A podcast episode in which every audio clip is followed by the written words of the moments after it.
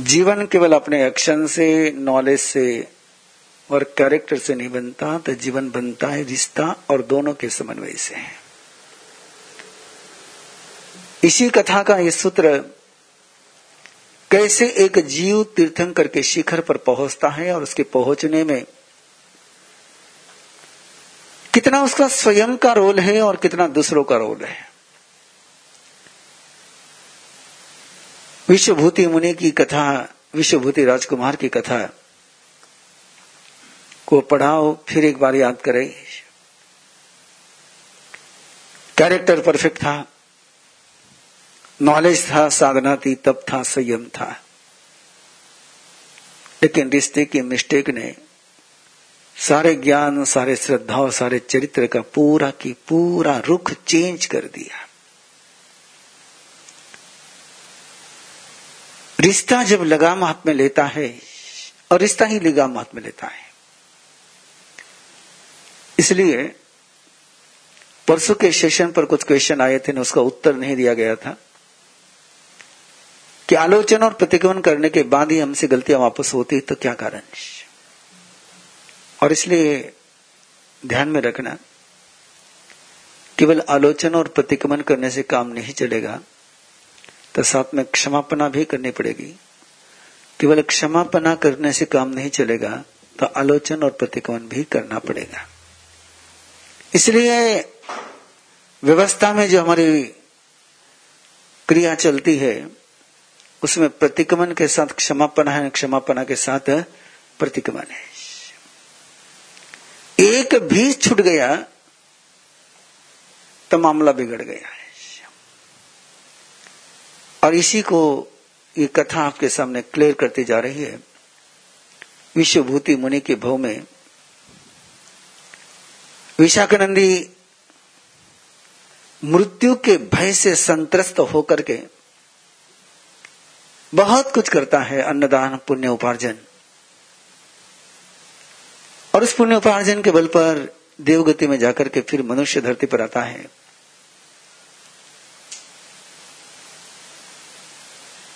आपकी भाषा में बोलना हो तो जरासन बनता है, कौन सा बनता है, रावण बनता है। और जैन इतिहास के अनुसार, जैन पुराण के अनुसार, इस युग का पहला कोई रावण है तो है अश्वग्रीव। है ग्रीव नाम से एक नाटक मराठी में चलता था। अश्व यानी घोड़ा, और घोड़े के समान जिसकी गर्दन है उसको अश्वग्रीव और विश्वभूति की चेतना बाद में जन्म लेती है और उसका नाम रखा जाता है त्रिपुष्ट वासुदेव। त्रिपुष्ट है। त्रिपुष्ट के पिता का नाम है प्रजापति और उसके बड़े भाई का नाम है अचल आपको ज़्यादा उलझन नहीं हो, इसलिए मैं आपको जो फैमिलियर है, वो थोड़ा क्लियर कर दूँगा तो समझ में आ जाएगा। राम, लक्ष्मण और रावण। श्री कृष्ण बलराम और कंस। ये त्रिकुट रहता है हमेशा। ये तीनों से मिलकर के ही काम चलता है। अकेले का काम नहीं चलता है। दूसरी संकल्पना अपने पास चक्रवर्ती की। चक्रवर्ती में त्रिकुट नहीं होता है। तीसरी संकल्पना अपने पास तीर्थंकर की, और तीर्थंकर के साथ तो बहुत डिफरेंट बात आती है। विश्व व्यवस्था को या मैनेजमेंट के लिए ये तीन सूत्र आपके पास, एक तीर्थंकर का मैनेजमेंट एक चक्रवर्ती की मैनेजिंग पावर एडमिनिस्ट्रेशन स्टाइल और एक वासुदेव और प्रतिवासुदेव की। प्रतिवासुदेव हमेशा प्रस्तापित सत्ता रहती है। और वासुदेव ये उभरता वहाँ व्यक्ति में तो होता है। प्रतिवासुदेव के पास उस समय का पूरी सत्ता केंद्रित रहती है। अशोकग्रीव के पास भी वही स्थिति थी। रावण के पास भी वही स्थिति यहाँ पर राम को साथ में ले आइए। रावण के पास पूरी सत्ता है, पूरा सामर्थ्य है और रावण एकाकी राम राम एकाकी है। राम के पास कुछ भी नहीं, लेकिन सारी सेनाओं इकट्ठा कर लेता है। ऐसा ही अश्वगृह के पास पूरा बल है, दल है, लेकिन पिछले जन्म का, मृत्यु का भय लेकर के जन्मा हुआ है, वो भय मन में है। और पूरा साम्राज्य उसका होने के बावजूद, उसके मन में वो भय रहता है कि मेरी मौत किसके हाथों से होगी? तो मैं, वो मुझे मारे, उसके पहले मैं ठिकाने पर पहुँच जाऊँ। कौन से ने यही पूछा था? कि मेरी मौत किसके हाथों से है तो जिससे उसको जन्मने के पहले मैं ठिकाने पर पहुंचाऊ उसने भी प्रयास करे, देव की और वासुदेव को जेल में रखा है। रावण ने भी प्रयास करे, सभी प्रयास करते हैं। और वही एक बार अशोक गुरु ने अपने राज्यसभा में सवाल पूछा कि मेरी मौत किसके हाथों से होगी? निमित्त ने एक बात बताई कि जो तेरे राजदूत को पीटेगा, उसके हाथों से तेरी मौत होगी। जैसे उसने बोली तो चापलोसों की सारी जमात हंस पड़ी। बोले, ऐसा कभी होता नहीं, होगा नहीं, हुआ नहीं। कि राजनीति का एक अलिखित नियम है कि राजदूत को कभी मारा नहीं जाता है। पूरे तो ज्योतिष सीखा है, लेकिन नीति नहीं सीखा है। निमित्त के भी कम नहीं था। उसने कहा ज्योतिष तो तुमने सीखा है, नीति नहीं सीखी तो उसने जवाब दिया, राजनीति को भी जो मात करती है वो सच्चाई होती है। तुम्हारे नियम तो कानून के बनाए हुए हैं, लेकिन यूनिवर्सल नियम है, पक्का नियम है बोले राजदूत को जो पीटेगा, उसी के हाथों से तुम्हारी मौत होगी बोले, ठीक है, देखते हैं, ठीक करते हैं। और नहीं तो बोले, ठीक है। तब तक के लिए निमित्त को उन्होंने बंदी बनाकर रख लिया। और उनका जो अश्वगुरु का सबसे उद्धत, अशालीन, जिसको शिष्टाचार क्या होता है, पता ही नहीं। ऐसे व्यक्ति को राजदूत बना करके भेजा। उसका नाम चंडमेघ। और उसको कहा गया कि तू जहाँ जा, ऐसे उद्योग कर कि सामने वाले ने तेरी पिटाई करनी चाहिए। जो तेरी पिटाई करेगा, उसको मैं देख लूँगा। अब सब तरफ़ घोषणा हो चुकी है कि चंडमेघ की जिसकी पिटाई करेगा, वही अश्वग्रीव का दुश्मन है। अब चंडमेघ हर राज्य में पहुँचता है और उल्टे सुलटे उद्योग करता है। लेकिन सारे उसके सामने है। जी हाँ जी हाँ जी हाँ।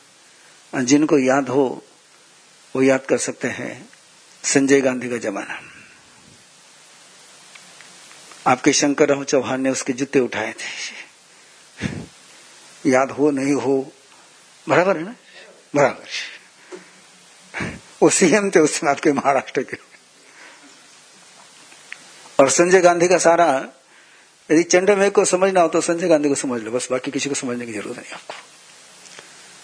सारे नियम को, सारे कानून को, सारी भाषा को धज्जा उड़ाना और उसके बावजूद पता है कि ऊपर इंदिरा गांधी खड़ी है, इसलिए सारे उसको जी हाँ। वही चंडमेघ का चलता रहा और पोतनपुर नगरी, जो एक अश्वग्रीव का ही सामंत था, वहाँ प्रजापति और प्रजापति के बेटे के रूप में त्रिपुष्ट और आचार्य सारे तरफ़ से खबर पहुँच गई थी और सारे बड़े मस्ती में थे।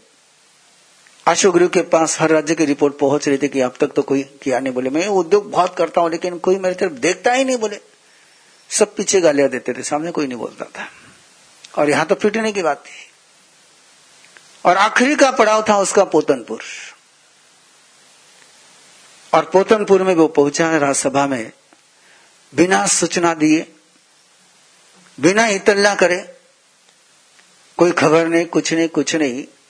और उस समय राज्यसभा में नृत्य सभा और संगीत सभा चल रही थी। संगीत चल रहा था, सारे बहुत मस्ती में तल्लीन होकर के संगीत सुन रहे थे। त्रिपुष्ट भी वहीं पर है आचर भी वहीं पर है। और ये चंडमेघ अंदर घुसा। और घुसा तो उसने वही हाई तोबा मचाते हुए तो संगीत की सारी सभा बिखर गई। संगीत के सभा बिखर गए और प्रजापति ने देखा उसको आते हुए।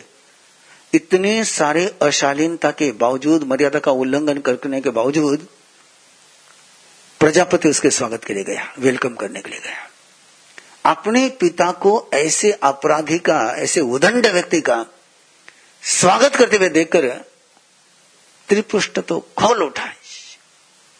किसने पहले भी सुन रखा था कि चंड में ऐसा ऐसा करता बोले, आने दो एक बार यहाँ पर। ऐसा किया तो मैं देखूँगा। लेकिन अब राजसभा में क्या करें? तो चल पड़े वहाँ से। बोले ये व्यक्ति जहाँ है, वहाँ हमें उभा खड़ा ही नहीं रहना है। बहिष्कार बाइकॉट राज्यसभा में से दोनों ही बाजू में चले और जाते समय अपने एक मंत्री को कहकर गए कि जब तक ये सभा में है तब तक हम सभा में आएँगे नहीं। एक काम है बोले तेरे पास। ये वापस किस रास्ते से लौटेगा? इसका वापस लौटने का रास्ता कौन सा है? इसका अगला क्या प्लान है, क्या नियोजन है, इसकी खबर तो हमको देना। और चल पड़े वहाँ से। इधर सारा सम्मान लिया, सारा जो कुछ करना था किया और चंड मेघ ने अशुग्री को समाचार भेजे। कि पूरे त्रिखंड में घूम चुका हूँ। हर जगह मैंने जो नहीं करना चाहिए वो किया जो बोलना नहीं चाहिए वो बोला हूँ। लेकिन किसी ने मुझे मारने की बात तो दूर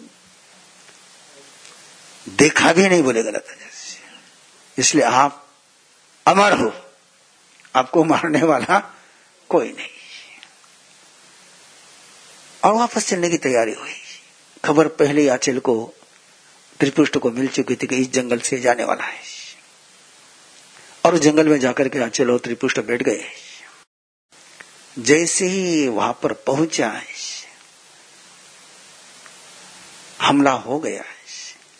और हमला होने के बाद बाकी सब तो भागे। चंड में की पिटाई करी त्रिपुष्ट ने। जम करके पिटाई करी। बोले, तू मर्यादा नहीं निभाता और मेरे से मर्यादा की उम्मीद करता है। तेरे आका को जाकर के ना, कि तेरा काका जन्म चुका है। कब तेरी और मेरी मुलाकात होती मैं देखता हूँ बोले, बहुत झेल चुका हूँ, बहुत सुन चुका हूँ, अब उसकी घड़ी पास में आ चुकी है। इधर प्रजापति को खबर पड़ी कि चिंडमेघ को त्रिपुष्ट ने पिटा है अब प्रजापति को डर। कहीं अशोकगुरु के पास समाचार चले गए तो मेरा क्या होगा? कहीं अशोकगुरु ने आक्रमण कर दिया तो क्या करूँगा? और चंड में को वापस बुलाया प्रजापति ने। उसको सम्मान दिया, उसका सत्कार किया। उसके हाथ जोड़े, पाँव पड़े बोले आशु गुरु को मेरे बेटे का नाम मत बताना बोले, नहीं तो पूरी मुश्किल हो जाएगी। बोले, नहीं बताऊँगा। और ये खबर त्रिपुष्ट और अचल को मिली। कि पिताजी ने वापस उसको बुलाया, वापस उसको सम्मान दिया। और त्रिपुष्ट अपने पिता के प्रति का सारा आदर उसके मन से समाप्त हो गया। ऐसे अपराधी का ऐसे दुराचारी का जो सत्कार करते हैं उस राज सभा मुझे जाना ही नहीं। वापस अपने नगरी में पहुँचे ही नहीं। क्योंकि उनको पता था कि खबर अशोक के पास पहुँची है, पहुंचेगी। अगली तैयारी में अपने को लगना है। और त्रिपुष्ट और अचल दोनों ही गुमनामी में खोए हुए गाँव गाँव राज्य का दौरा करने लगे, जंगल में घूमने लगे। अशुग्रीव के पास जब चंडमेघ पहुँचा और उसने कहा कि मुझे किसी ने पीटा। लेकिन जो पीटे थे, वो लोग पहले पहुँच गए थे। उन्होंने बता दिया था। तो आशुगुरु ने कहा, झूठ बोल रहा है। बोले, नहीं, वो तो बच्चे बोले, वो तो गलती से पीटा गया। मुझे चंडमेघ समझ कर नहीं पीटा। बोले, उनको कोई तो डाकू थे। उन्होंने पीटा। बोले, झूठ बोल रहा है। नहीं बोले, निमित्त ने ये कहा था ना कि राजसभा में जो चंडमेघ को पीटेगा, मुझे राजसभा में नहीं पीटा। बोले, जंगल में पीटा है। गले निकालनी निमित्त ने कहा उसी के हाथों से तुम्हारी मौत है। बोले, और कोई प्रमाण? बोले, तुंगगिरी की पहाड़ियों में जो केसरी सिंह है, उसकी जो निहत्या हत्या, निहत हत्या करेगा, बिना शस्त्र की हत्या करेगा, उसको मौत के मुँह में पहुंचाएगा। उसके हाथों से तेरी मौत होगी और वो केसरी सिंह बहुत तकलीफ़ दे रहा था। दोनों कथाओं के साथ में लेकर के चल रहा हूँ। अश्वग्रीव, त्रिपुष्ट, अचल और प्रजापति। और उधर शहर की सुरक्षा के लिए व्यवस्था करने के लिए एक एक सामंत की ड्यूटी लगाई जा रही कि जाकर के वो शेर दुनिया का, प्रजा का, जनता का नुकसान नहीं करे, इसकी तुम्हारी ज़िम्मेदारी है। एक एक राज्य की बारी आती जा रही है एक एक राज्य की बारी आती जा रही है। इधर आचलो त्रिपुष्ट जंगल में घूम रहे जंगल में घूम रहे और उन्होंने देखा कि कोई भी प्रजापति से भी खुश नहीं है और आशुगुरु से भी खुश नहीं है। आशुगुरु के जुलमी राजवट से, राज सत्ता से सारे परेशान है, लेकिन उसकी शक्ति के सामने सारे मजबूर है। कि आशुगुरु के पास एक चक्र है। जैसा सुदर्शन चक्र होता है। उस चक्र का जवाब किसी के पास नहीं होता है। इसलिए सारे उससे डर करके उसके सारे अन्याय के सामने चुप बैठे हुए हैं। ये प्रस्तापित सत्ता के पास ऐसा चक्र होता ही होता है कि हर व्यक्ति को जहाँ चाहे वो उठा करके फेंक सकते हैं। और इसलिए कोई आवाज़ उठाने से डरता है। और उस चक्र के मारे सारी जनता, सारे राजा न चाहते हुए भी अन्याय को स्वीकार कर रहे थे। और ये त्रिपुष्ट और आचल जंगल जंगल घूम रहे थे। एक बार एक आश्रम में पहुँचे, वहाँ का एक योगी, और उस योगी ने त्रिपुष्ट को देखा। है और त्रिपुष्ट को देखते ही उस योगी के मन में एक उल्लास, एक उमंग, एक विश्वास जन्मा। है योगी ने बड़े आदर सत्कार से उसका स्वागत किया है। उस योगी को स्वागत करते हुए देख करके त्रिपुष्ट के मन में एक सवाल उभरा है। बोले, ये मेरा स्वागत क्यों कर रहा है? किस लिए कर रहा है? आप संदर्भ जोड़ते चले जाए। विश्वमित्र राम को लेकर के गए। और विश्वमित्र ने राम को बहुत कुछ सिखाया है अगले युद्ध के लिए तैयार करने के लिए। उस योगी ने भी उस ऋषि ने भी त्रिपुष्ट को देख करके कहा, तू ही अश्वग्रीव का सामना कर सकेगा। लेकिन तेरे पास एक विद्या होनी चाहिए, तेरे पास एक कला होनी चाहिए, तेरे पास एक तंत्र होना चाहिए। वो तंत्र मैं तुझे सिखाऊँगा। जिसके कारण से सारे अश्वग्रु से डरते हैं, उसके चक्र के कारण से। वो चक्र वो चलाएगा, और चक्र पर तुझे कब्जा कैसे करना है? उस चक्र पर तुझे अधिकार कैसे लेना है? वो साधना तो यहाँ सीख ले मेरे साथ रह के। और त्रिपुष्ट ने एक बार सवाल पूछा। बोले, तुम्हारे पास ये साधना है तो तुम स्वयं मैदान में क्यों नहीं आते हो? तुम मेरे थ्रू क्यों करना चाहते हो? और तुम क्यों अशोग्री के खिलाफ मुझे विद्या सिखाना चाहते हो? तुम्हारा क्या है अशोग्री से? वैर बोले, अशोग्रु से मेरा व्यक्तिगत कोई वैर नहीं है। लेकिन जिस तरीके से वो अन्याय कर रहा है, जुलूम बढ़ा रहा है, पाप को बढ़ा रहा है, लोगों के मन में से सारे मानवीय मूल्यों को पैरों तले रोंद रहा है। ये ऐसा ही चलता रहा तो लोगों का इंसानियत पर का भरोसा उठ जाएगा। इसलिए मैं चाहता हूँ, बोले, तुम क्यों नहीं सामने आते हो? बोले, मैं संन्यास ले चुका हूँ। मैं एक साधना के मार्ग पर हूँ। मैं युद्ध भूमि पर नहीं जा सकता। हूँ तुम क्षत्रिय हो, तुमने सन्यास नहीं लिया है। मैं तुम्हें सिद्धि देने के लिए तैयार हूँ। और त्रिपुष्ट ने उनसे वो विद्या सीखी। करीबन छह महीने लगी उस साधना को सीखने के लिए। और सारे तंत्र उसने बता दिए कि चक्र जब चलता है वो चक्र पर एक मनोबल के साथ, एक संकल्प के साथ, एक ध्यय के साथ, इस मंत्र के साथ मंत्र दिया साथ में। जैसे वो चक्र चलाए, एक पल कर देर के बिना उस चक्र पर नज़र जमा देना। जैसे तेरी नज़र जम जाएगी मंत्र साधना के साथ, उस चक्र की गति धीमी हो जाएगी। वो चक्र तेरी नज़र में आएगा, तेरी नज़र के कंट्रोल में रहेगा, तेरी आँखों के कंट्रोल में रहेगा। और जैसे तेरे पास आ जाए तो उस पर कब्जा कर करके उसका उपयोग कर सकता है। त्रिपुष्ट इधर उस विद्या की साधना कर रहा है और इधर प्रजापति के पास अशोक ने दो समाचार भेजे हैं कि तुम्हारे बेटे ने मेरे राजदूत को पीटा है। वो गुनेगार है। उनको मुझे सौंप दो। और तुंगगिरी का जो केसरी सी है, उससे जनता की सुरक्षा करने की तुम्हारी ज़िम्मेदारी है। अब बाप बेटों को लेकर के परेशान। कहा चले गए पता नहीं। उद्योग करे और भुगतना मुझे पड़ रहा है।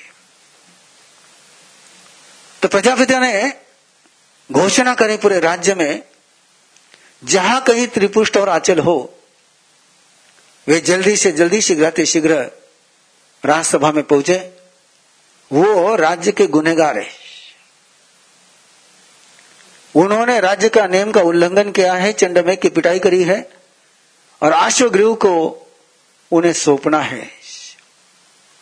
इसलिए उन्होंने तुरंत हाजिर होना है, और जहाँ कहीं जिस किसी को त्रिपुष्ट और आचल कहीं नज़र आ जाए तो उसकी खबर मेरे पास पहुँचाए। ये सारी घोषणा सुन करके त्रिपुष्ट अचल को लगा, ये क्या चल रहा है? ये क्या चल रहा है? हमें पकड़ने के लिए घोषणा है। हम कोई चोर है, हम कोई गुनेगार है, हम कोई अपराधी है। जो गलत करेगा, उसका हम विरोध करेंगे ही करेंगे। चाहे उसके साथ जितनी सत्ता खड़ी रह जाए। हम अन्य का समर्थन नहीं करेंगे, चाहे ज़िंदगी कुर्बान करनी पड़े। और हमें अपराधी घोषित कर रहा है, हमारा पिता हमको अपराधी घोषित कर रहा है। अपराधी को अपराधी कहने का सामर्थ्य नहीं और अपराधी का मुकाबला करने वाले को अपराधी कहने वाला है पिता। राज सत्ता और त्रिपुष्ट के मन में एक आग लग गई। क्या आदमी कितना सत्ता के सामने लाचार हो जाता है? कितना भयभीत हो जाता है?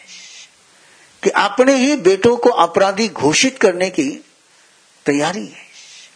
इतना सत्ता का गुलाम, इतना सत्ता के सामने लाचार जब वो जानता है कि हमने कोई गलती नहीं करी है, गलती चंड मेघ की है, चंड मेघ ने गलत काम किया है आशुग्रीव ने उसको समर्थन दिया है विरोध तो उसका होना चाहिए। अपराधी तो वो है और अपराधी किनको कह रहे हैं? अन्याय का विरोध करने वाले को अपराधी कह रहे हैं। और पिछले भव का त्रिपुष्ट है विश्वभूति प्रतिशोध तो लेना ही जन्मा ही इसके लिए है और पहुँच गए अचल और त्रिपुष्ट। स्वयं चल करके राजसभा में पहुँच गए। बड़े सभा में पहुँच गए सभा चल रही थी, उस समय पहुँच गए और सीधा जाकर के अपने पिता को पूछा, कौन अपराधी? किस आधार पर अपराधी? हम तुम अपराध हमें तुम अपराधी कैसे कह सकते हो? पिता के पास कोई जवाब नहीं। महामंत्री को पूछा, हमें अपराधी कैसे घोषित किया गया है? और वृद्ध मंत्री ने कहा कि बेटो, हम भी जानते कि तुम गुनेगार नहीं हो। लेकिन सोचो कि अपना राज्य इतना छोटा सा है। कल यदि अशुग्रीव ने इस राज्य पर हमला किया है तो उसका प्रतिकार कौन करेगा? उसके सामने कौन खड़ा रहेगा? अब त्रिपुष्ट ने कहा, मैं तैयार हूँ। बोले, तू उसके सामने कहा ठीक है उसके पास इतनी सेना, उसके पास वो शस्त्र, उसके पास वो चक्र है। जब चाहे तब तेरी गर्दन काट लेगा। तो उसके सामने खड़ा नहीं रह सकता है। आज तक कोई भी अशुभ के सामने खड़ा नहीं रहा है। और त्रिपुष्ट ने कहा है, जो आज तक नहीं हुआ है, वो कल नहीं होगा, ये किसने कहा है? जो आज तक नहीं हुआ है, वो कल हो सकता है। और शायद हो सकता है कि वो करने वाले हम ही हो। मैं तैयार हूँ। बोले, क्या बात करता है? प्रजापति ने कहा कि पहले काम कर।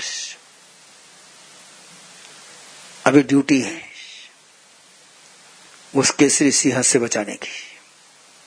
पहले तुम दोनों जाओ, उस तुंगगिरी के केसरी सिंह का जनता से जनता को बचाओ तो कम से कम आशु गुरु का गुस्सा थोड़ा ठंडा हो जाएगा। अरे बोले, कमाल है। उसका गुस्सा ठंडा करने की ज़रूरत क्या है? हम तो उसका गुस्सा का सामना करने के लिए तैयार है। उसके गुस्से का डर हमें नहीं बोले। नहीं बोले, पहले तुम वो काम करो। बोले, ठीक है। गए तुंगगिरी के उस पहाड़ी में, रथ पर सवार होकर गए। सारा सैन्य साथ में लेकर के गए। तलहटी में पहुँचे और वहाँ के जंगल के रक्षक को पहुँचा। वो कहा है वो? बोले, कौन? बोले, जिसने बहुत उत्पात मचा के रखा है।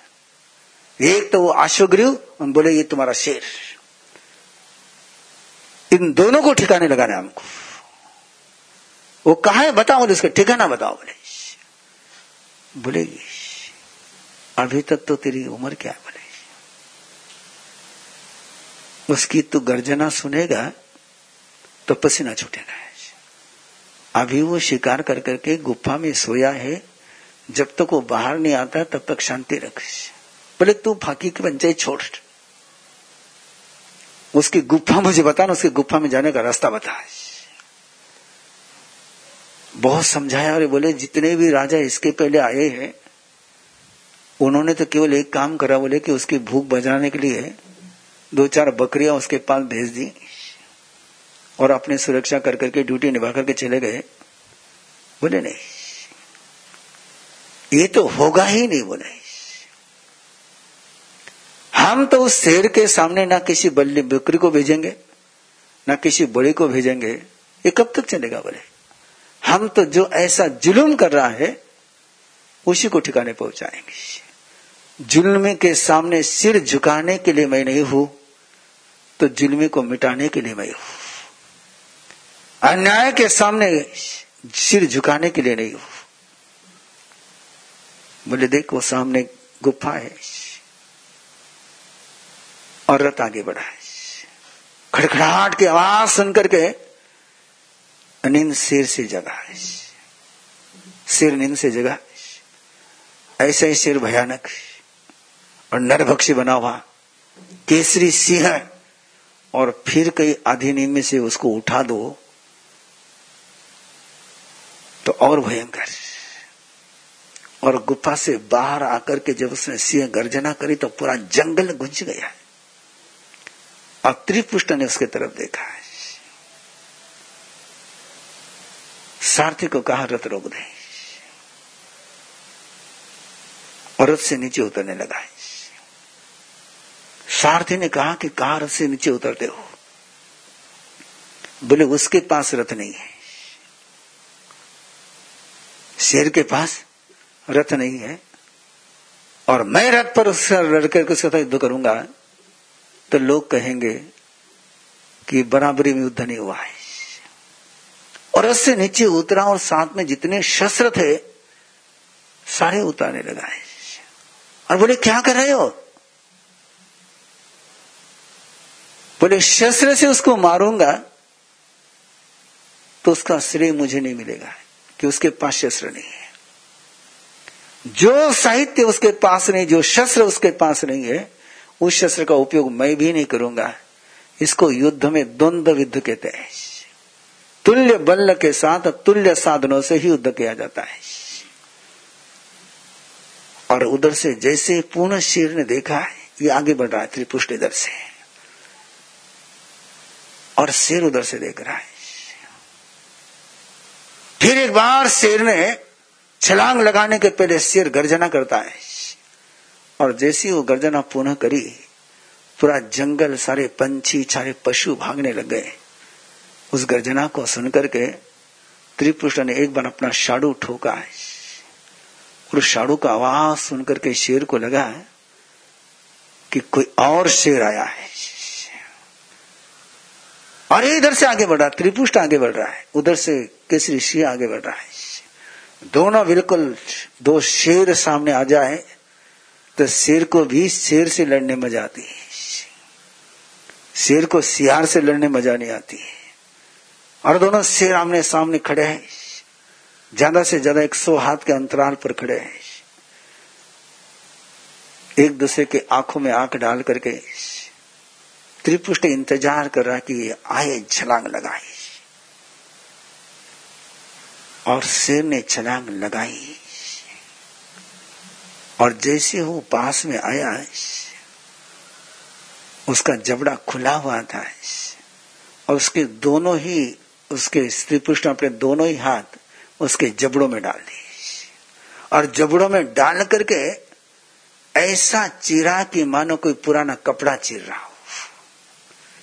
एक चित्कार। शेर की उस पीड़ा के साथ गुंज। जंगल काँप उठा था शेर तड़प रहा था। रथ का सारथी नीचे उतरा है।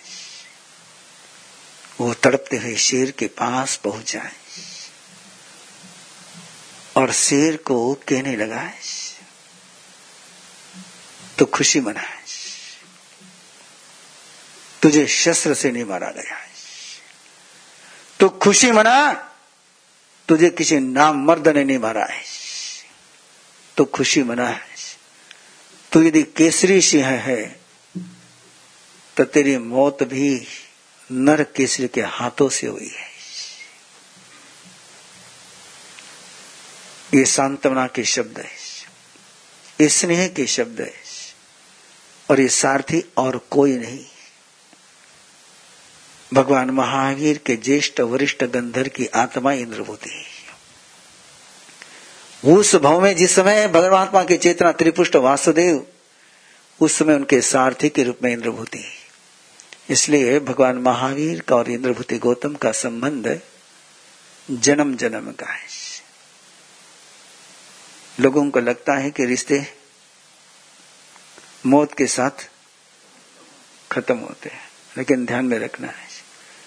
न वैर का रिश्ता खत्म होता है, न स्नेह का रिश्ता खत्म होता है। मौत के साथ केवल कनेक्शन समाप्त होते हैं। रिलेशन कभी समाप्त नहीं होते हैं। क्या समाप्त होता है? हमें थोड़ा सा थाने फिलोसॉफी में ले जा रही हो। कथा ने तो दो मिनट के लिए आराम दे रही हो। कनेक्शन रिलेशन और डिवोशन। इस पट्टे के साथ मेरा कनेक्शन है। आपका और मेरा रिलेशन है। और मेरे गुरु और मेरे भगवान के साथ मेरा डिवोशन है। रिलेशन में लेन देन होता है। रिलेशन का भी गणित सुलझाना मुश्किल है। और डिवोशन का गणित तो बहुत गजब का होता है। जिस दिन तुम्हारा रिलेशन डिवोशन में पहुँच गया, प्रभु स्वयं तुमको खोजते हुए आएँगे मोक्ष में पहुँचाने के लिए। इसलिए चंडकोशी के पास परमात्मा पहुँचे। इसलिए इंद्रभूति गौतम के पास भगवान महावीर पहुँचे। इसलिए चंदन बारा को खोजते हुए भगवान महावीर छह महीने तक उसको खोजते रहे।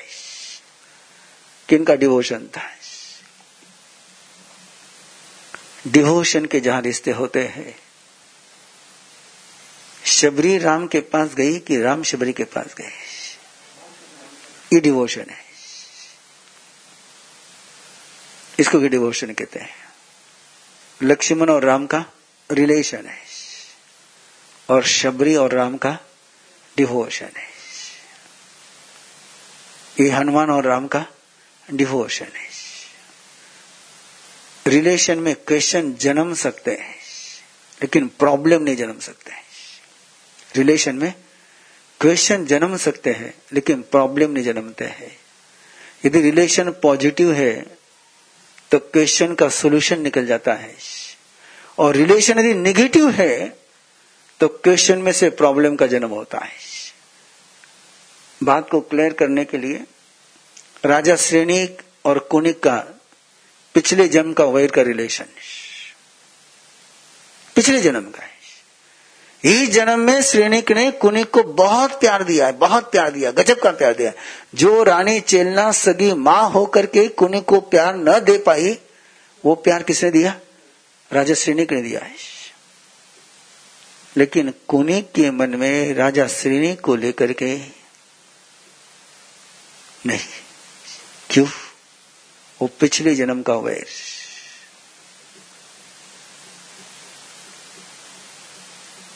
ये पिछले जन्म का वैर तो कनेक्शन मौत के साथ समाप्त तो होते हैं। रिलेशन चाहे तुम्हारे पॉजिटिव हो, चाहे नेगेटिव हो, अगले जन्म में साथ चलते हैं और डिवोशन तुम्हें मंजिल पर पहुंचाता है। डिवोशन तुम्हें शिखर पर पहुंचाता है। इसलिए अपना सूत्र केवल एक ही है कि कनेक्शन वस्तु के साथ कनेक्शन वस्तु के साथ, वस्तु से प्यार नहीं करना वस्तु से बोलो, आप किससे करते हो? हाँ यही गलती है। प्यार चैतन्य से। प्यार जीव से।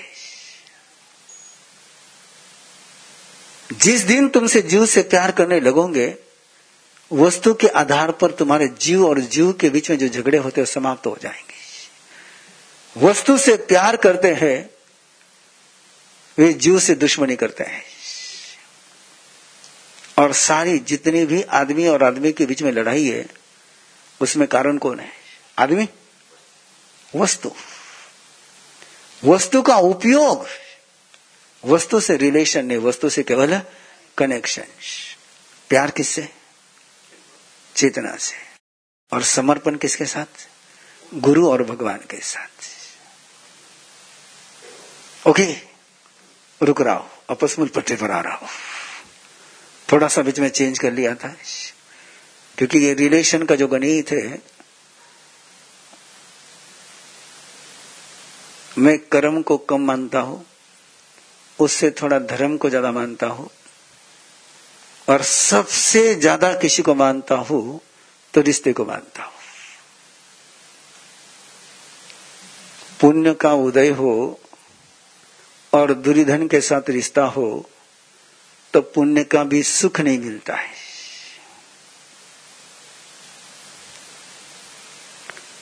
पाप का उदय हो और मैना सुंदरी के साथ रिश्ता हो। पाप का उदय हो और मैना सुंदरी के साथ रिश्ता हो तो कुष्ठ रोगी श्रीपाल भी पुनः शिखर पर पहुँचता है। किसने पहुँचाया? है रिश्ते ने। इसलिए इस बात का ध्यान रखो निरंतर। रिश्ते बहुत कुछ करते हैं। पर रिश्तों को जीने के लिए मज़ा आनी चाहिए, सजा नहीं लगनी चाहिए। रिश्ते में सजा लगे कि रिश्ते का कैरेक्टर निगेटिव हो जाता है। और रिश्ता जीने में मज़ा आ गए कि रिश्ता का कैरेक्टर पॉजिटिव होता है। जिस रिश्ते को जीने में अपने को सजा लगने लग गई, वो जाने अनजाने वैर में बदल जाता है। इसलिए हमेशा कहता हूँ कि एक दूसरे के साथ लेकर के कभी पनिशमेंट की फीलिंग मत करो। और क्या है? और कुछ नहीं। ओके तो वो सारथी, वो त्रिपुष्ट है।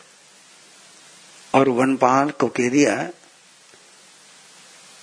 समाचार दे दे तेरे अशोग्रीव को। ये जिस रास्ते से गया है, उसी रास्ते से तुझे भी भेजने के लिए मैं तैयार हूँ। ये जिस रास्ते से गया है, उसी रास्ते से तुझे भी भेजूँगा। तू मुझे क्या अपराधी कहता है? तू ही गुनेगार है। अब तेरे सारी उम्र निपटती आ गई। और भी बहुत सारे प्रसंग है। मैं सीधी छलांग लगा रहा हूँ, क्योंकि घड़ी का कांटा है। ना? उस घड़ी के कांटे की तरफ़ और बहुत सारे प्रसंग है जिनके कारण से इनका सारा खेल भी घटते जाता है। और जैसे ही अशोक गुरु के पास समाचार पहुँचे कि केसरी सिंह की उत्तरी पुरुष ने हत्या करी है, उसने फिर प्रजापति के पास समाचार भेजे। पहला गुनाह किया है त्रिपुष्ट ने, मेरे चंडवेग दूत को पीटा है दूसरा गुनाह किया है उसने, मेरे राज्य का जो गौरव था केसरी सिंह, क्या था? मेरे गौरव को समाप्त किया है। अब वो मेरे राज्य का पक्का अपराधी है। उसको मेरे पास पहुंचाओ। नहीं तो युद्ध के लिए तैयार रहो। प्रजापति कहता है, तुमको मुसीबत से बाहर निकालने के लिए काम कहा था, तुमने मुसीबत और बढ़ा दी। बोले, पता नहीं। तुमने मानो मुश्किलें बढ़ाने के लिए जन्म लिया है। लेकिन त्रिपुष्ट की बात को बाजू में रखते हुए अचल ने कहा कि पिताजी, तुमने अब तक मेरे भाई को पहचाना नहीं।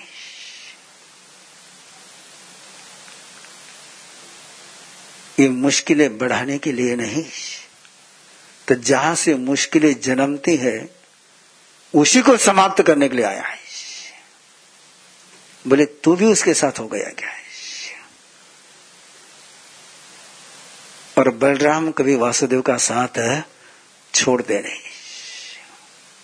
ये ऐसे भाई होते हैं, ऐसे भाई होते हैं, राम लक्ष्मण हो कि बलराम श्री कृष्ण हो।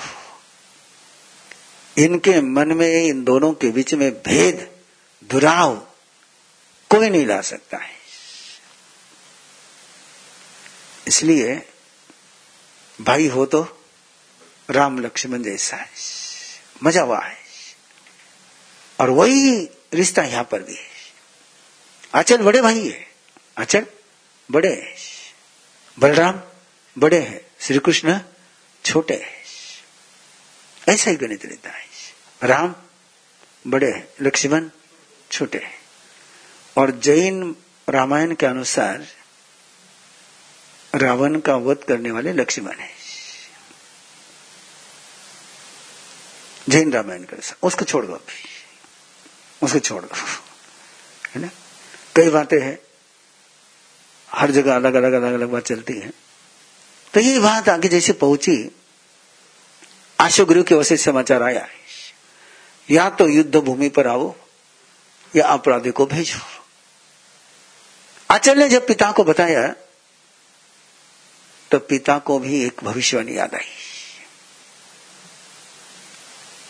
कि मुर्गावती से जो बेटा जन्मेगा, वो वासुदेव बनेगा, वो आशुगुरु की मौत बनेगा।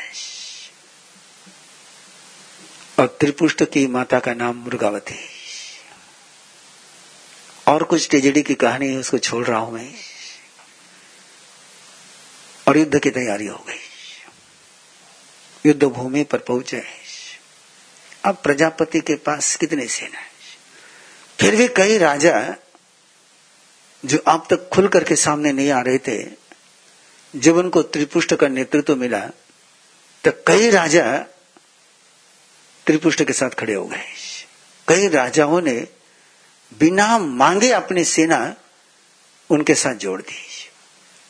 और वो जब वाशुगुरु ने देखा कि जो कल तक मेरे साथ थे, वो राजा भी त्रिपुष्ट के साथ खड़े हो गए। सेना बढ़ती जा रही है।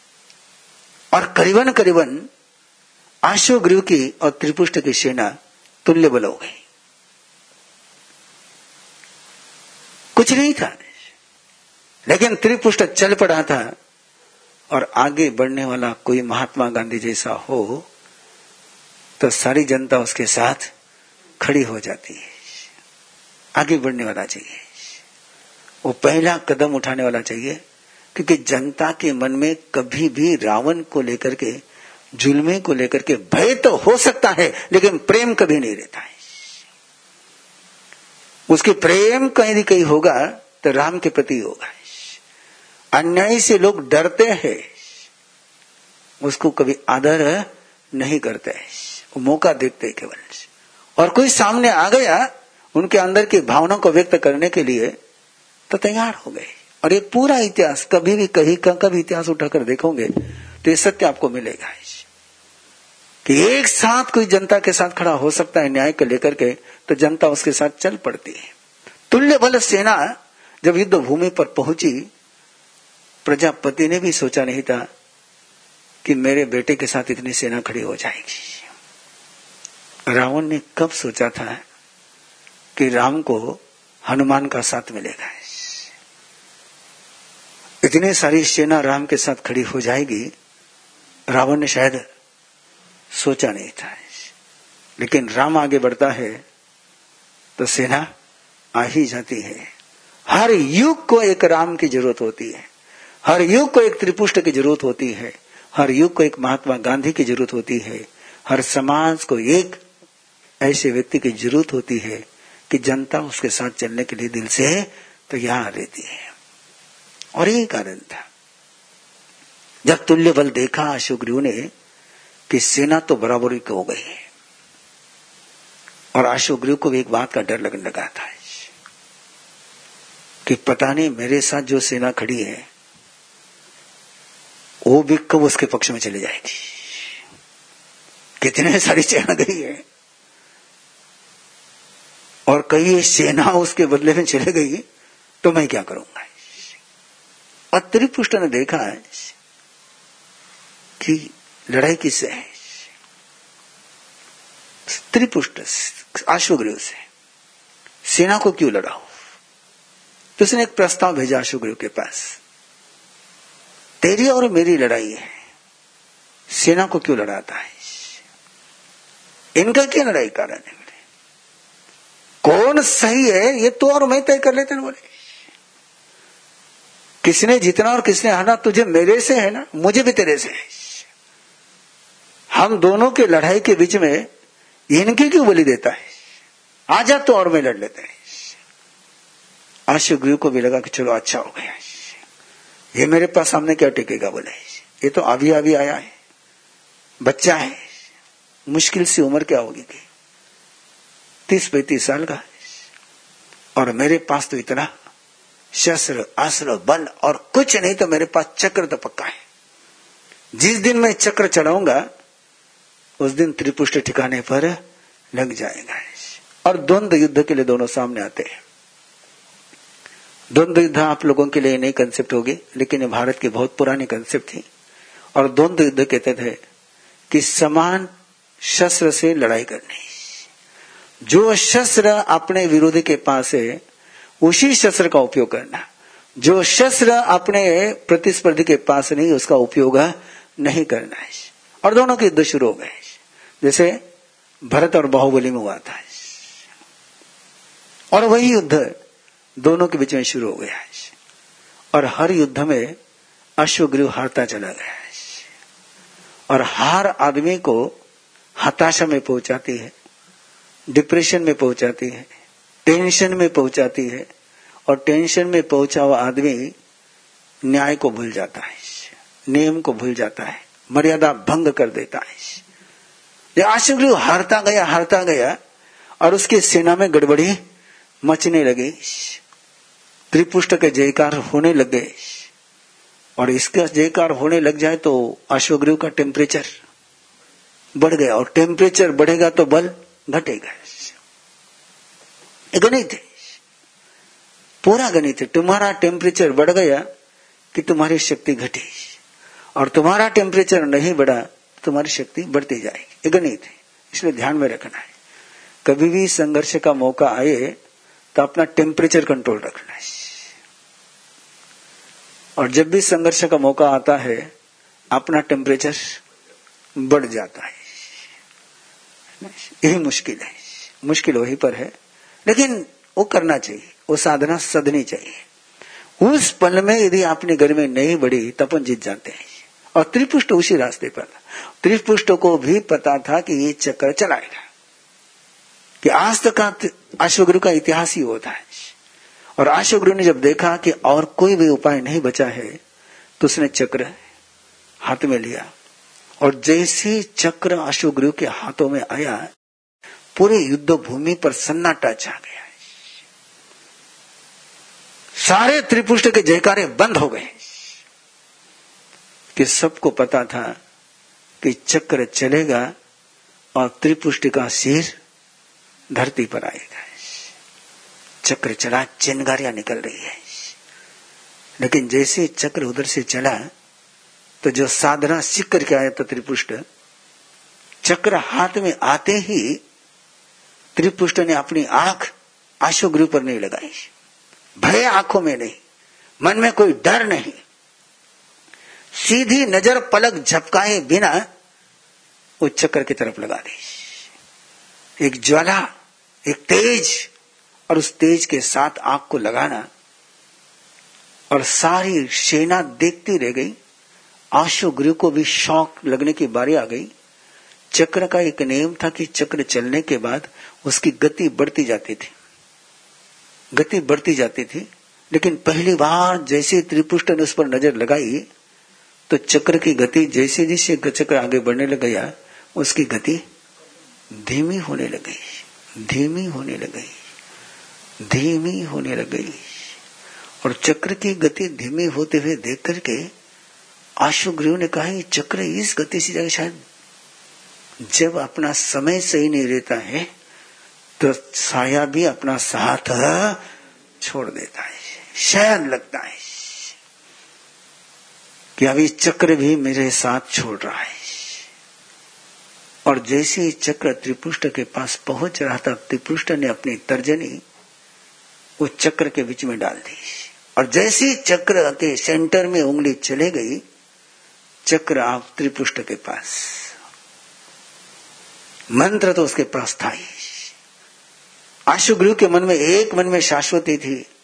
चक्र भले इसके पास पहुँच जाए, लेकिन चक्र चलाने की कला इसके पास नहीं होगी। लेकिन उसको पता नहीं था। त्रिपुष्ट के पास तो चक्र न रहते हुए भी चक्र चलाने की कला वो सीख करके आया था। और जैसे चक्र हाथ में आया, त्रिपुष्ट ने कहा, एक घोड़ ग्रीव, घोड़े ने अश्व। वो कभी अश्वग्रीव उसको नहीं बोलता, घोटक ही बोलता था। घोटक बोलता था, घोटक। घोटक यानी घोड़ी की गर्दन वाला चक्र चलाना तो जानता है, लेकिन चक्र को कब्जे में लेना जानता है क्या तेरा ही चक्र तेरे पास भेज रहा हूँ। तेरे चक्र पर मैं कब्जा नहीं जमा रहा हूँ। मुझे चक्र चाहिए नहीं। तेरा ही चक्र तेरे पास भेज रहा हो। तेरे चक्र को तो संभाल। और चक्र तो चला सकता था सुग्रीव लेकिन चक्र संभाल नहीं सकता था। इसलिए नीति ये कहती है, जिस शस्त्र का सामना तुम कर नहीं सकते हो, वो शस्त्र कभी चलाओ मत। तुम शस्त्र चला सकते हो। सामने वाले ने वो शस्त्र चलाया तो उसका जवाब तुम्हारे पास है क्या?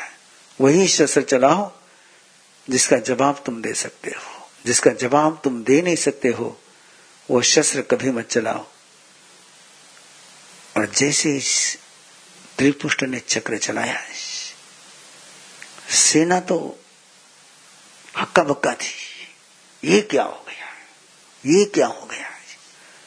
और वो चक्र उधर जा रहा है और आशो के पक्ष की सेना त्रिपुष्ट के उधर आ रही है। सबको पता था। ये तो आया आयाराम गयाराम का मामला पहले से चला रहा है, जो वो कोई आज की बात नहीं। जितना हुआ, देखे कि पासा पलटो। ये खेल पुराना है, ये खेल आज का नहीं है। तो जैसे वो सेना चक्र उधर जा रहे तो सेना में तो घोड़ दौड़ मच गई कि सारे इधर दौड़ने लगे। और तब तक तो पलक झपकते झपकते आशु गुरु की आँखें फटी की फटी रह गई। वो तो चक्र की तरफ़ देखते रहा, उसको तो भागना भी नहीं सूझा। कि उसको पता था कि मैं भागूँगा तो चक्र मेरे पीछे भागेगा। और भाग करके मैं इसे बस भी नहीं सकता, लेकिन कुछ सोचे। उसके पहले तो चक्र उसके पास पहुँच करके आज तक जितनों की गर्दन काटी थी, ये सारे चेहरे अशुग्रु के आँखों के सामने से गुजरने लगे। उनके भयभीत चेहरे, मौत के सामने डरे हुए चेहरे, क्रंदन करते हुए चेहरे और वही सारे उभर करके आए, अब मेरी बारी आ गई। और जैसी गर्दन कटी, जे कार्य के नारे गुंजने लगे, त्रिपुष्ट वासुदेव के जय हो। अशुग्रीव का पूरा साम्राज्य त्रिपुष्ट के कब्जे में आ गया है। जैसे रावण के मरने के बाद सारा साम्राज्य राम के पास। लेकिन राम ने तो उसको क्या किया था? विभीषण को सौंप दिया था। लेकिन त्रिपुष्ट ने, त्रिपुष्ट के पास कोई विभीषण आया नहीं था। ये लड़ाई तो उसने स्वयं ने लड़ी थी। इसलिए उसने किसी विभीषण को नहीं सौंपा। राज्य शुरू हुआ त्रिपुष्ट वासुदेव का। राज्य चल रहा है आराम से। और ये सारा बल कहाँ का है? विश्वभूति मुनि के भाव में किया हुआ तपस्या का बल। साधना का बल। लेकिन प्रतिशोध की यात्रा है, बदले की यात्रा। पूरी साधना को कहा लगाया? दुश्मनी में लगाया वैर में लगाया है।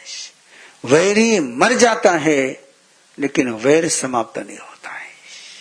वैरी दुश्मन मर जाता है लेकिन दुश्मनी की आग बुझती नहीं है और उस आग में त्रिपुष्ट को जलना पड़ रहा है। अशोग्री तो चला गया। अब वो आग बुझी नहीं है। वो अंदर में आग चल रही है। आग चल रही है। और वो आग ऐसी भयंकर अंदर की आग इसलिए बार बार कहते परमात्मा है, वीरानुबंधानी मह भयानी ये वैर का अनुबंध बहुत भयंकर होता है, बहुत भयंकर होता है। दुश्मन मरने के बाद भी दुश्मनी समाप्त नहीं होती है। और वही हुआ है। अब नींद नहीं आती त्रिपुष्ट को। नींद नहीं आती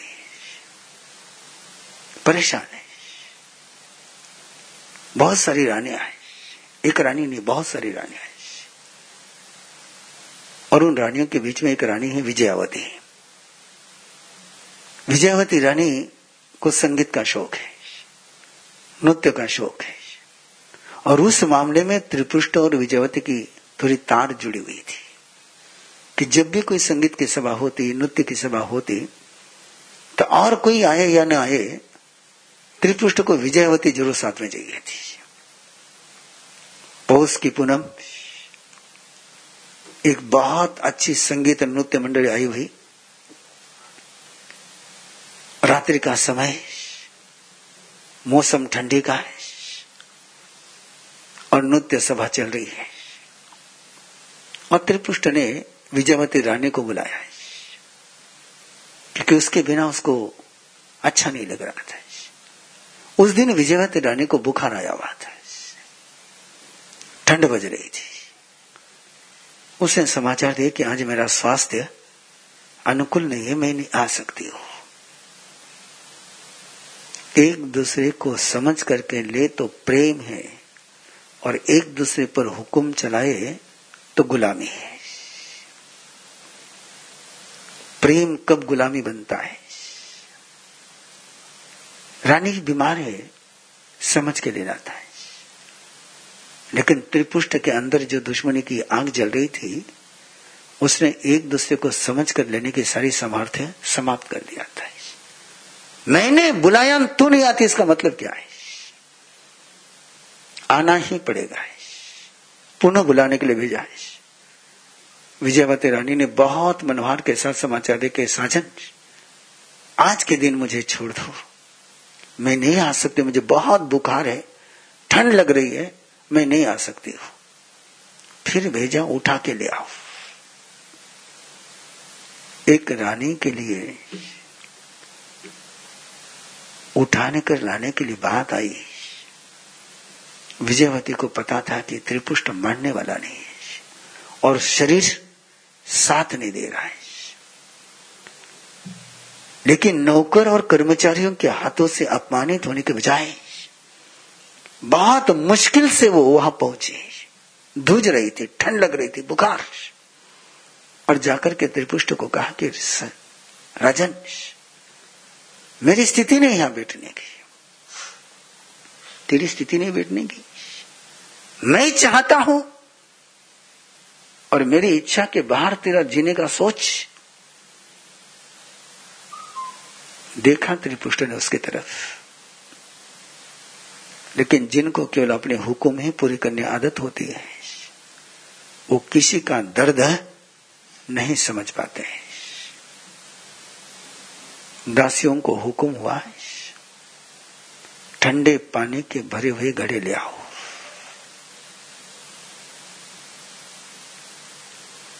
इस रानी के सिर पर घड़ों को फोड़ो ठंडे पानी के।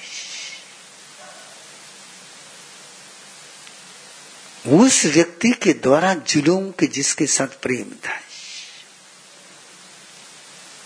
और त्रिपुष्ट का हुक्म होने के बाद तो किसी की हिम्मत नहीं थी कुछ भी करने की। घड़े पर घड़े आते गए। बुखार के शरीर पर वो फूटते गए। रानी, क्रंदन न कर पाई।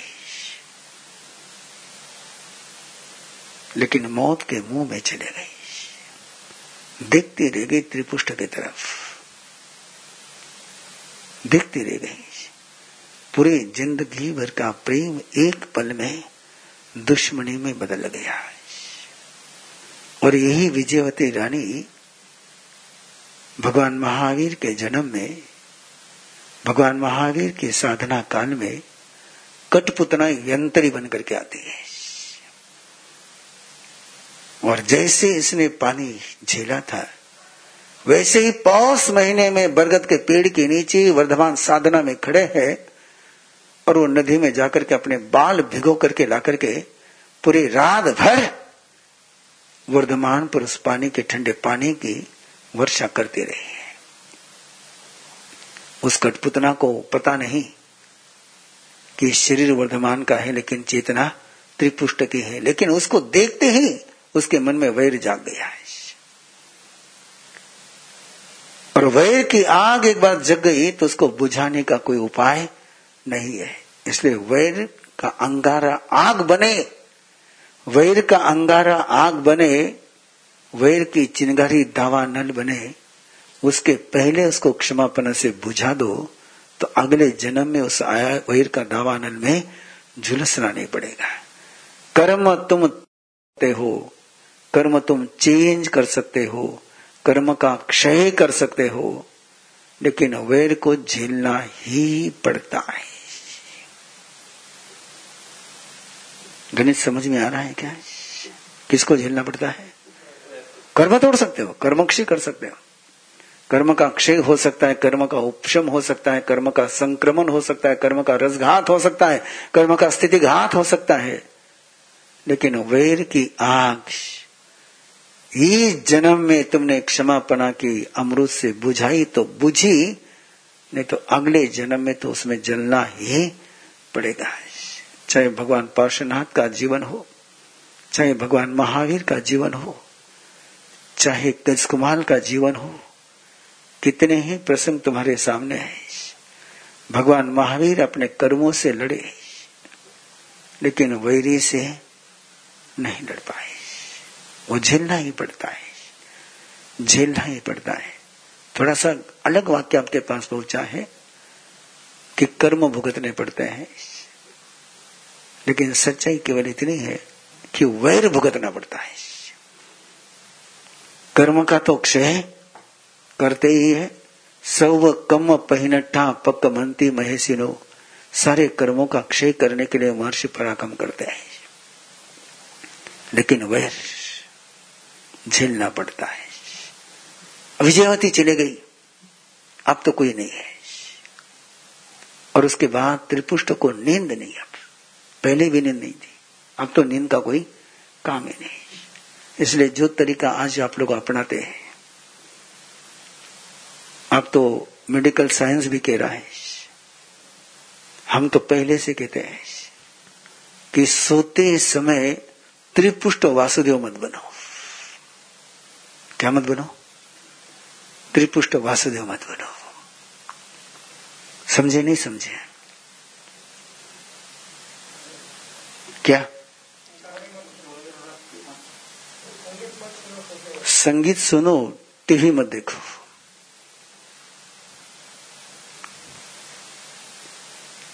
संगीत की मना नहीं है। मना किसकी है? टीवी की है।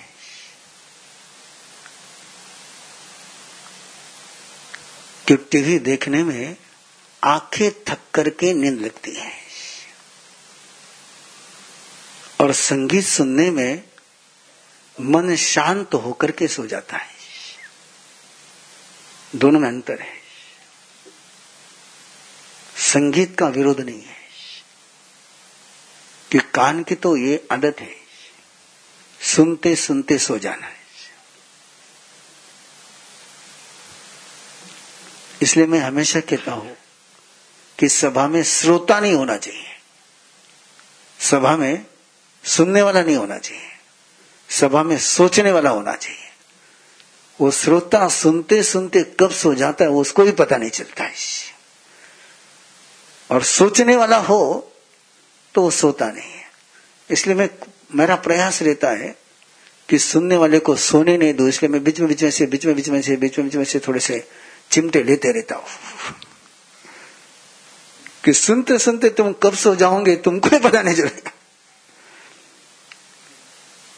तो त्रिपुष्ट है नियोजन कर दिया कि रोज नया नृत्य, रोज नया संगीत, कि पहले सभा में केवल संगीत नहीं चलती थी, नृत्य मंडली के साथ संगीत चलता था। और एक सैया पालक, जैसा तुम्हारा रिमोट कंट्रोल है ना रिमोट कंट्रोल बैठे बैठे, लेटे लेटे, बटन दबा दो। शैया पालक की नियुक्ति करी हुई थी कि मुझे नींद लग जाए तो खेल बंद। अब शैया पालक की ड्यूटी एक ही, कि त्रिपुष्ट को नींद लगी कि खेल बंद करने का है। लेकिन देखते देखते उसको भी आदत लगे देखने की। उसको आदत लगे देखने की। एक रात ऐसा हो गया कि वो देखने में मशगूल हो गया, त्रिपुष्ट को नींद लग गई और मामला चलता रहा, खेल चलता रहा, खेल चलता रहा, खेल चलता रहा। उस खेल के कारण से उसकी नींद बीच में खुल गई। और नींद खुल गई ने उसने देखा कि तो सारा नृत्य चल रहा है। मंडली तो वही है। गड़बड़ का है। शैया पालक की तरफ़ देखा तो आय आय झूम रहा है वाह, ये संगीत, ये नृत्य मेरे लिए कि तेरे लिए? और जगह हुए त्रिपुष्ट ने आवाज़ दी, शैया! अरे, ओ बाप रे सारे नाचने वाले, गाने वाले, वही के भी रुक गए और शैया पालक की तो नींद खड़खड़ गई। वो तो दुस्ता वहाँ गया, गलती हो गई, गलती हो गई। क्षमा करो। कि सबको पता था। त्रिपुष्ट के अंदर की आग भड़की कि सामने वाले ने उसमें जल करके मरना है। क्षमा मांग रहा हो। गलती हो गई। गलती हो गई। पहली बार की भूले माफ़ कर दो। पहली बार की भूले माफ़ कर दो। बोले, क्या हुआ? बोले, बहुत अच्छा लग रहा था सुनने को। मैं उसमें डूब गया था। बोले अच्छा लग रहा था ना। तेरे कान के कारण से गड़बड़ी हुई ना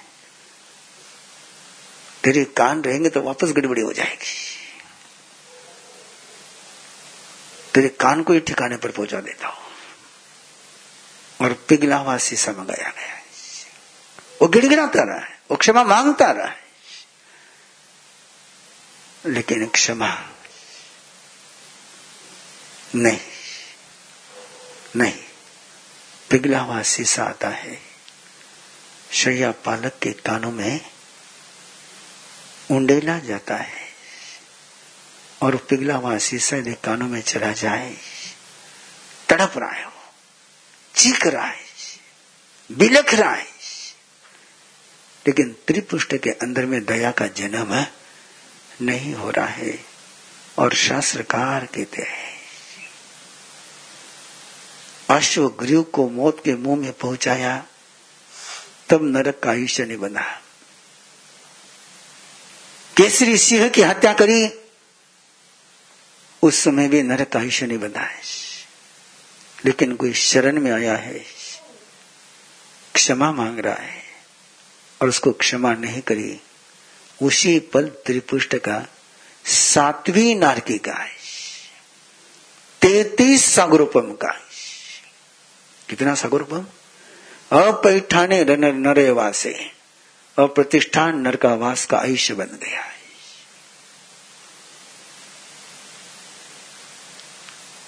क्षमा न कर पाए तो जिसको तुम क्षमा नहीं कर पाए, उसका नुकसान बहुत कम है।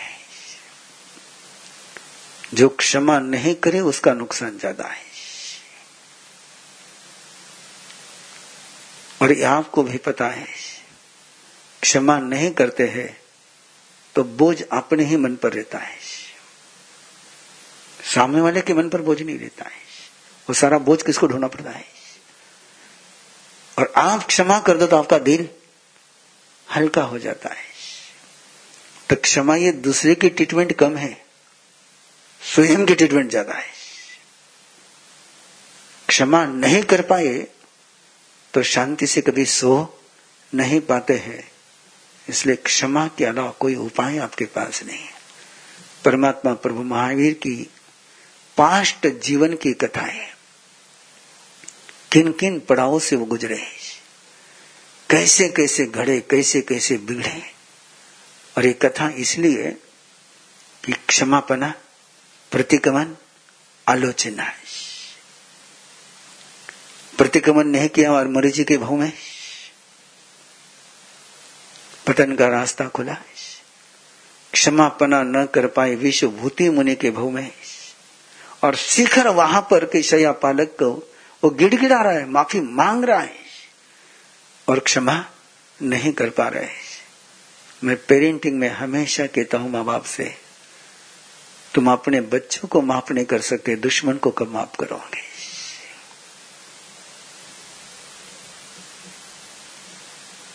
बराबर है ना?